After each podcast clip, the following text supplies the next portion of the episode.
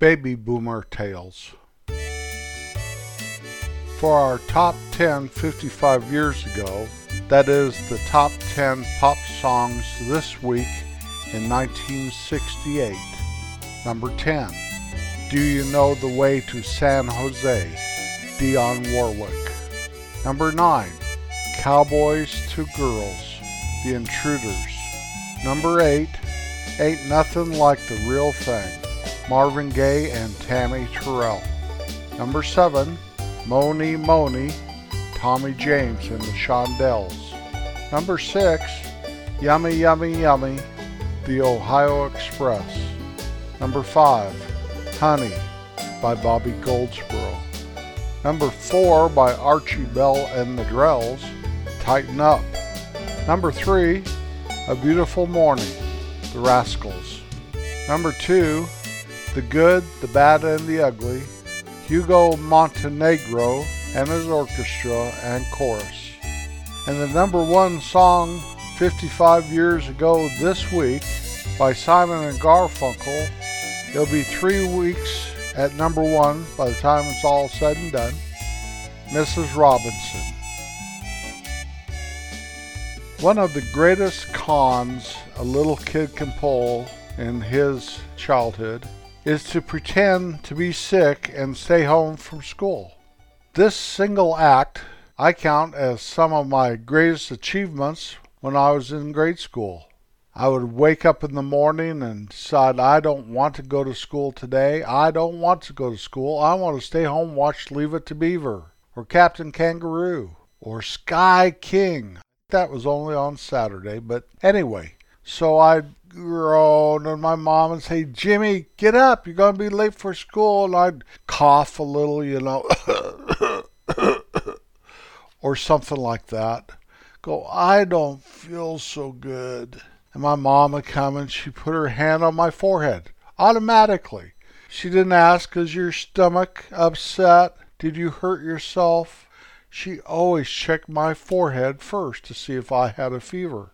I'd moan and I'd groan and I'd say, I can make it. I can make it. and she goes, Where don't you feel good, honey? She'd go and get the thermometer and remind me not to chomp down on it and break that glass and get that mercury in my stomach. It could kill me. She'd say, Open up, lift your tongue up a little. Now close your mouth and don't move that thermometer and I'd have to wait 60 seconds. It seemed like half an hour. Lay there and have to take temperature. I'd try to hold it to make it warmer, you know. I never ran it under a hot water or anything. I would get busted for sure. I was a professional stay at home, pretend to be sick kid. I'd do it every once in a while. I bet I did it from grade two through grade six. I bet I did it 30 times. I don't know. I never kept score. But she come and she go, well, you're not too warm. Oh, I don't feel good. I guess I go. Could could you drive me? And, and can the nurse call you if if I can't make it, mommy? I think I called my mom mommy when I was little. Maybe I just called her mom. Mom. Kind of put that whimper in your voice, you know try to conjure up a tear in your eye, give a good couple coughs again. uh, she'd go, Well, maybe you stay home this morning. We'll see how you do this afternoon. Thank you. I'll I'll be better. I know uh, uh, will. And she'd go get my brothers and my sister ready for school. And I'd lay there like V is for victory. I write, all right, give me a comic book. I hear her coming down the hallway, and I stash the comic book, throw it over the other side of the room, pull the covers up, and close my eyes. She put her hand on my forehead, go, Are you okay, honey? Kind of flutter your eyes a little and try to look at her with one eye open and a grimace on your face and go, I don't feel too good. She'd say something like, would a 7 Up help you? yeah, a 7 Up would be okay. She walked out the room and you go, All right, 7 Up. Seven up. All right. Anyway, what she would feed me for my sick day food was always either Campbell's tomato or Campbell's chicken noodle soup and a 7 Up. And then later, if I proved that I could keep it all down, and you know, no doubt about it, I don't know what she was worried about. My head wasn't in the toilet and throwing up like I'm really sick. I'd get magic food. I would get magic food. If I was sick or pretend sick, the one thing I could always depend on is Campbell's soup, 7 Up, and magic food. Now, magic food was orange sherbet. I like to call it sherbet sherbet, but it's sherbert, I believe. My wife has trained me that I was saying it wrong all these years. Doesn't she listen to my podcast? She should know I say a lot of words wrong. For a director's correction here, the pronunciation of that frozen treat is sherbet, not sherbert. So I had it backwards even now. I always have, probably always will. Oh well. And anyway, I love, to this day, I love orange sherbet. When I'm making my list out for the grocery store, once in a while I go, Can I put magic food down? And she knows immediately what I'm talking about. If I am sick in this day and age, just so sick, the one thing she knows, she doesn't even have to ask me anymore. She goes to the store and buys orange sherbet. I don't want raspberry sherbet. I don't want lime sherbet or pineapple sherbet. Those about the four flavors. I want magic food, orange sherbet. So my mom would bring me orange sherbet. Well, about the time I could prove that I could drink a 7 Up without it harming me, I'd say, Can I watch TV? It'd make me feel better. Sometimes she'd make me just stay in bed we didn't have TVs in all of our rooms and on our phones and, you know, whatever. TV in every room of the house. But eventually I got to get up and go out to the living room and lay on the couch with covers on and watch TV and eat magic food and drink 7 Up. I had to make it through the lunch hour though, or else I'd be sent to school at lunchtime. So I'd have to be pretty sick well, if I was out in the living room watching TV or not, about one o'clock in the afternoon, I could start acting like I felt a little better, kind of get up a couple times and go, Mom, I think I feel better. Then about 1:30 or so when it's too late to send me to school, let's face it. Mom, I think I feel better. Can I watch TV?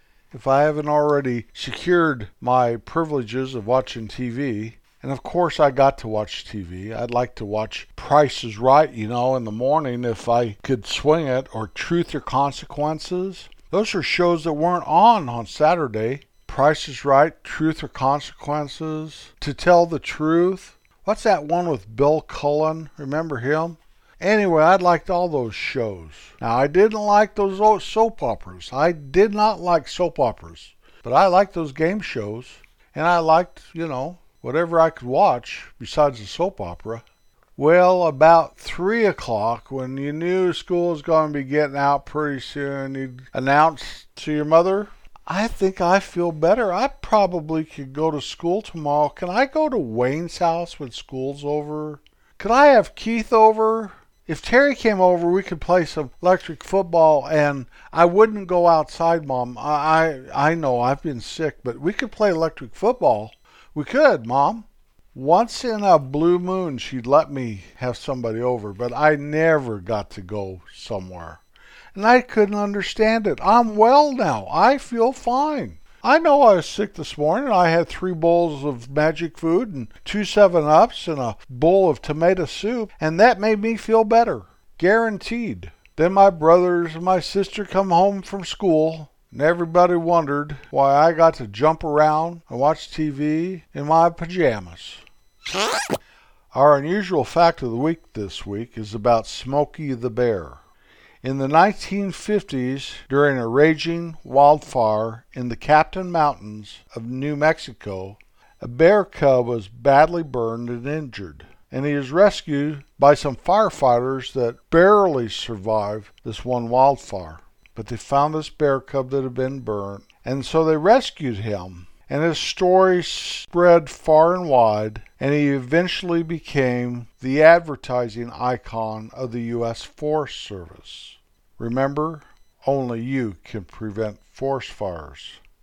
His real name was Smokey Bear, but there was an advertising song that had to call him Smokey the Bear for it to fit into the jingle or the tune of the song. And so I remember calling him Smokey the Bear, but his real name is Smokey Bear. Smokey died in 1976. He spent his life in the National Zoo in Washington, D.C., but they sent him back to the Capitan Mountains there in New Mexico to be buried. So when somebody says Smokey the Bear, you don't need to remind them. You can just keep it to yourself with a smile and an extra special place in your heart that his name is really Smokey Bear. Today, I think it's hard to skip school. They make you have doctor slips and all that stuff. Also, since the big lockdown of 2020, we all have Chromebooks and you can do all your work at home you don't have to wait for Josephine to bring you your homework home. She brings it to your house because the teacher asked her to. Because she knew that if she asked Wayne or Bill or somebody, they'd probably lose your books between school and your house. So they always found some girl that was a lot more dependable to bring you your homework. And then you're faced with, man, I thought I got out of school and here they're bringing my homework. I used to love staying home from school, but by the time I was in high school, I didn't do that anymore. I don't know if it was the allure of being in school with a bunch of girls or knowing that if you miss a practice for basketball or football, you're in danger of not getting your starting position that weekend's game or something like that, you know. But I can just remember playing sick during grade school. It worked out pretty well for me. I must have been a master actor. I can't believe my mother was that gullible. If it was left to my dad, I could have a 104 degree temperature, a broken leg, dislocated shoulder, and pneumonia. You're well enough to go to school. Go to school. I think that's how he'd handle it. I remember him disagreeing with my mom on several occasions about me staying home. When I hit the working world, I knew I couldn't pull that trick anymore. Even though many states and companies have paid sick policies, pay you to be sick. Wish they'd had that when I was in school. Make a little money while I'm at it. There's several times I remember I missed work, and it was a hardship missing work. Once I hurt my back so bad that I couldn't even get off the living room floor. My wife's uncle, who was a chiropractor, had to come over to the house and work me over on our living room floor just to get me up where I could lay on the couch. Chiropractor making house calls. It helped to be related. He was the best chiropractor I ever knew. Later on, I hurt my foot playing softball, and I could not afford to miss work. I had a job where I did have to walk some. I had to greet people and hustle, and I was on crutches for weeks and weeks and a walking boot for months. And it made it hard, but I never missed a day on that. Not one. Of course, I finished the inning at the softball game before I really realized how injured I really was. So I was about as smart then as when I was eight or nine. Some of the famous sick days in our society here in America, when people miss the most work, the day after Christmas, the day after New Year's, the day after the 4th of July, and practically any given Monday. Most famous movie about skipping out on something like that is Ferris Bueller's Day Off. I ought to watch that just to see what I'm talking about. Always be kind. It's really the only way to be. I will be back next Wednesday. I know I will. Looking forward to it. Peace out. Jim Gipta said that he is sick and he wants some magic food.